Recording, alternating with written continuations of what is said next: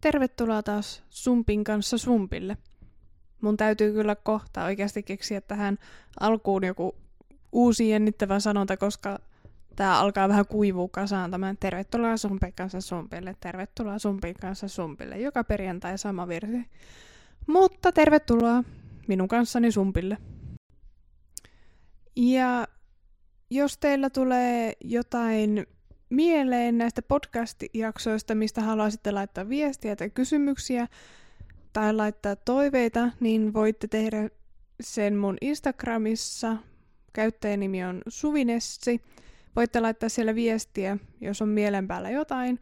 Otan kyllä toiveita vastaan ja kuuntelen mielelläni palautetta. Ja käyttäjänimi oli tosiaan Suvi ja loppuun Nessi, eli vähän niin kuin wellness tai fitness, mutta suvinessi, yes yes. Sitten kipitämme tämän, kipitämme tämän päivän aiheeseen ö, yrittäjyys ja pelot. Jotenkin itselleni on jäänyt vähän mielen päälle semmoinen, että yrittäjyydestä on luotu kauheasti niin kuin kauhukuvia, että menee ulosottoon ja tulee konkurssia ja elämä kaatuu ja bla bla. Mutta onhan se tietysti totta, että kyllä firma voi mennä konkurssiin, voi mennä ulosottoon, mitä tahansa voi tapahtua. Mutta semmoinen, mun mielestä ilma, öö, niin kuin monissa keskusteluissa on tekin lähtökohtanakin ihan väärä ilmapiiri, että kun ruvetaan puhumaan yrittäjyydestä, niin se on heti sitä, että okei, kiva kun yrittää ja vituiksi menee. Mun mielestä se on jotenkin tosi semmoinen, en mä tiedä oikeasti voiko sanoa väärä, mutta öö, eihän kaikki yritykset mene konkkaan tai kaadu. Ja aina kannattaa yrittää. TikTokissa oli ihana video vanhasta naisesta, semmonen varmaan yli 80 nainen, ja häneltä kysyttiin, että jos hän saisi antaa neuvon nuoremmalle itselleen, niin mitä hän niin kuin sanoisi, niin hän siinä sanoi, että hän sanoisi itselleensä, että ota riskit, me, me kohti unelmia ja ota riskejä, koska niin kuin, jos me jumahdetaan semmoiseen tasaiseen elämään, niin mitä se elämä niin kuin on? Että elämässä kuuluu ottaa riskejä. Ja mun mielestä se oli jotenkin niin loistava, koska se oli tämmöiseltä vanhemmalta rouvalta tullut, että se ei ollut mikään nuoruuden uhma, vaan se oli se elämän kokemus, mikä siellä puhui, että ota riskejä, kokeile elää, kokeile elää, kokeile siipiäsi, elä täysillä, tee sitä, mitä sä haluakin tehdä. Et ei, ei pelolle kuulu antaa valtaa. Ja sitten mä näin toisen hyvän TikTok-videon, missä oli, mä en itse asiassa tiedä, kuka se haastateltava nainen oli, mutta mulla on semmoinen joku pieni takaraivossa, että se saattoi olla jonkun maan leijon, leijonan luolasta öö, tämä, no, business kumppani siinä, tämä, joka lähtee sitten mukaan, tai ei lähde näihin bisnesideoihin, mutta kuitenkin tämmöinen joku liikennainen ulkomailta, niin hän puhui siinä siitä, että monella yrityksellä menee siinä pieleen, että tämä yrittäjä, hän on niinku työskentelyt rivityöläisenä ja sitten tulee se yritysidea ja hän lähtee toteuttamaan sitä. Ja ensimmäinen virhe, mikä on, on, että vuokrataan isot toimistotilat, palkataan työntekijöitä, kirjanpitoja, ostetaan tosi kaikkea niin kuin, kivoja juttuja sinne. Ja siinä kohtaa, kun on hommattu se hieno toimistotila, palkattu kirjanpitäjä ja ehkä joku ekstra työntekijäkin siihen, niin saattaa olla, että firma ei ole tuottanut vielä penniäkään, mutta kuluja on jo aivan valtavasti. Ja hän siinä neuvoikin, että aloittakaa niinku ihan siitä, että jos mahdollista, niin pyörittäkää sitä yritystä niin kuin kotoa käsin aluksi. Tietysti jonkun, no jos tarvii tehdastiloa tai jotain tämmöisiä, niin sehän nyt ei ole mahdollista. Mutta niin kuin pointtina se, ettei niin kuin ekana rynnätä vuokraamaan hienoja toimistotiloja tai osteta kaikkia fansia tarvikkeita. Toki tietysti esimerkiksi tällaisena valokuvayrittäjänä niin piti itse hommata niin kuin uusi tietokone ja kamera, koska edelliset oli jo vähän menneen talven lumia, mutta ne nyt ei ollut loppujen lopuksi mitään valtavia investointeja, mutta kuitenkin, niin näissä molemmissa jutuissa mun mielestä on ihan perää. Ja tunnen siis yrittäjiä, jotka ovat alkaneet tehdä ö, yritystoimintaa, mikä on vaatinut jonkun pienen tehdastilan tai kuitenkin ylimääräiset se, niinku, tilat, rakennukset, että ei onnistu ihan kotoa käsi suoraan se yrityksen pyörittäminen.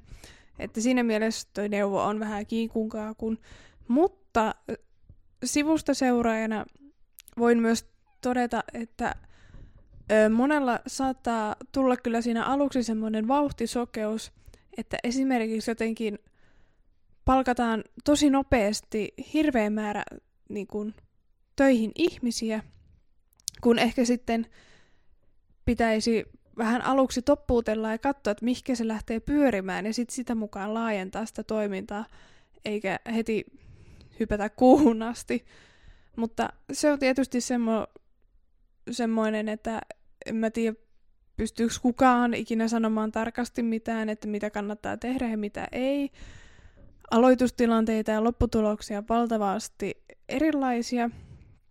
Ja tuota, no esimerkiksi itse huomasin tässä, että tämän ensimmäisen yrittäjävuoden aikana tuli otettua vähän turhiakin kuluja, kun jotenkin ajattelin vähän sokeasti, että kyllähän mä tämän tarvin, ja sitten näin vuoden, kun on nyt tässä vuoden ollut NS-yrittäjänä, tai tämä toiminimi pystyssä, niin on huomannut, että okei, okay, olihan täällä vähän turhaakin, mutta ei onneksi mitään äärettömän kallista, että pieniä oppirahoja. Tai sitten on käynyt myös niin, että hei, mä ostan tämän tavaran tai asian X tähän projektiin, ja sitten tajuaa, että eihän sitä tarvinnutkaan, mutta huomaa sitten myöhemmin, että sitä pystyy käyttämään sitten toiseen asiaan.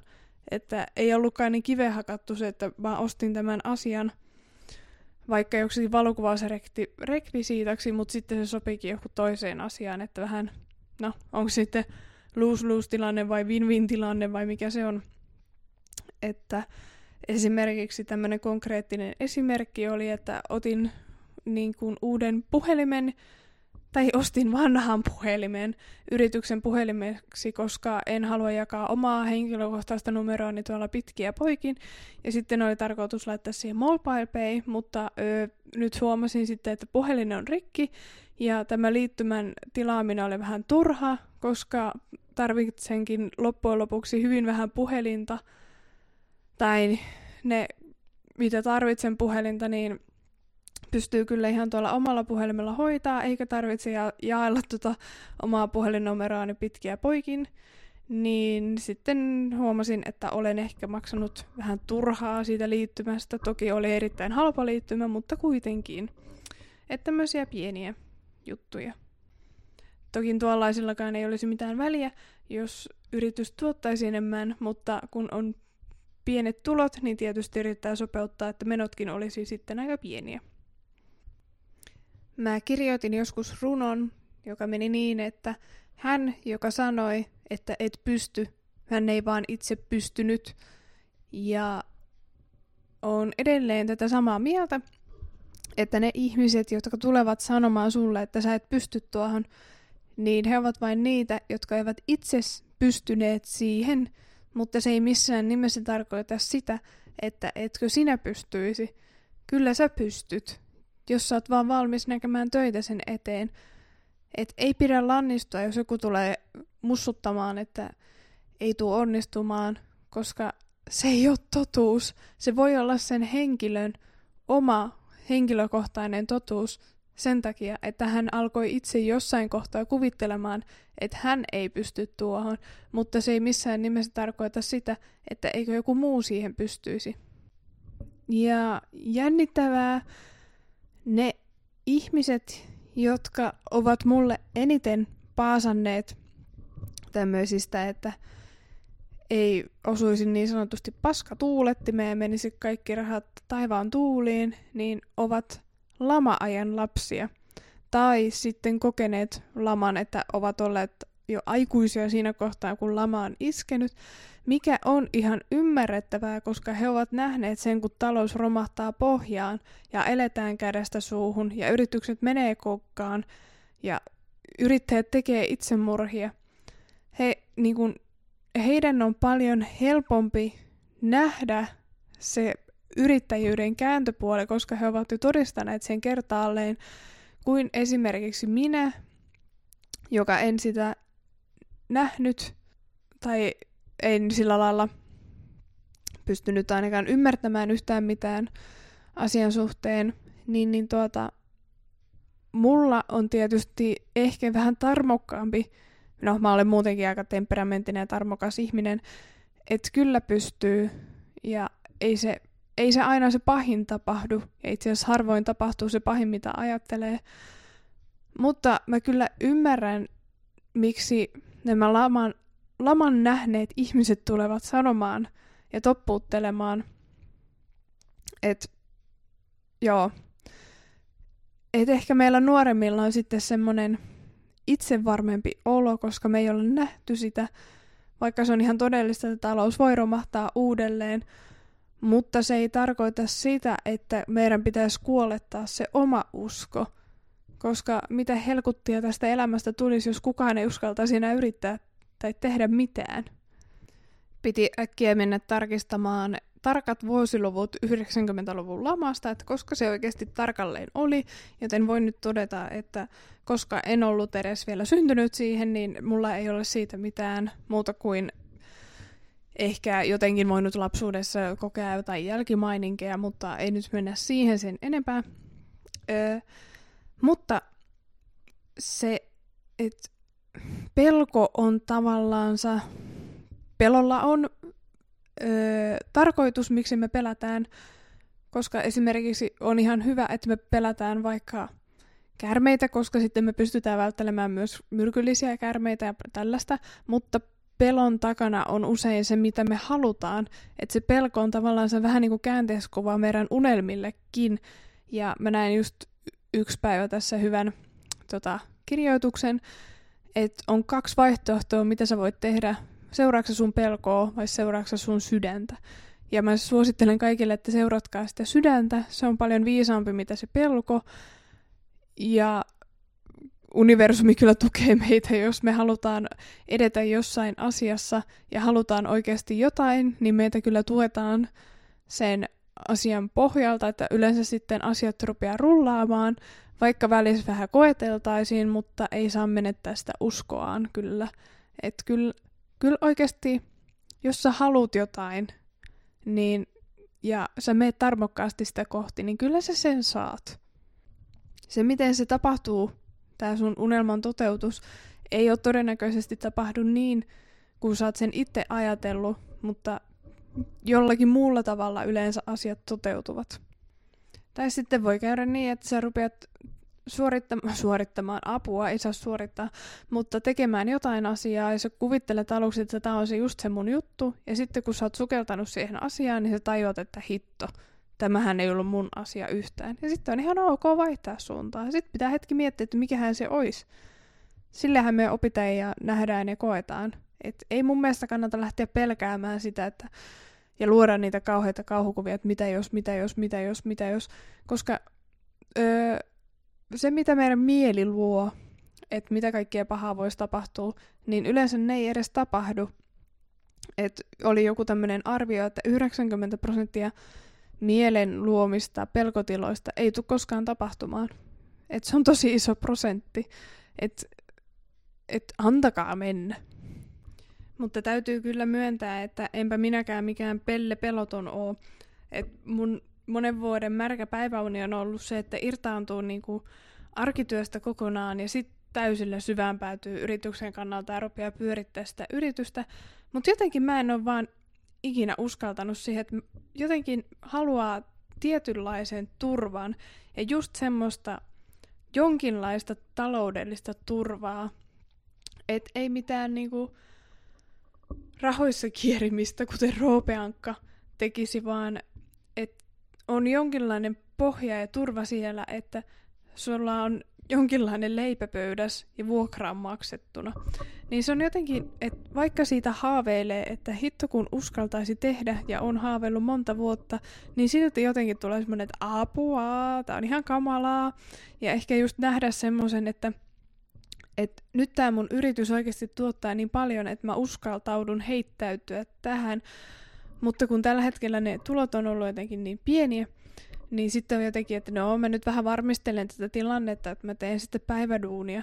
Vaikka siinä voisi olla just semmoinen päinvastainen vaikutus, että kun uskaltaisi antautua täysille sille oman, niin kuin, mitä sille toiminnalle, mitä myy, mitä se yritys tekee, antaa sille niin kuin kaikkeensa, niin voisi huomatakin, että hitto soikoon, mähän tienaan tällä enemmän, mitä ikinä päivätyössä. Mutta tämä ihmismieli on jotenkin niin jännä, että sitten kun on semmosessa, että hei näinhän mä tuun tekemään, niin sitten sit on jotenkin kuitenkin, että apua, apua, mitä jos kaikki menee pieleen.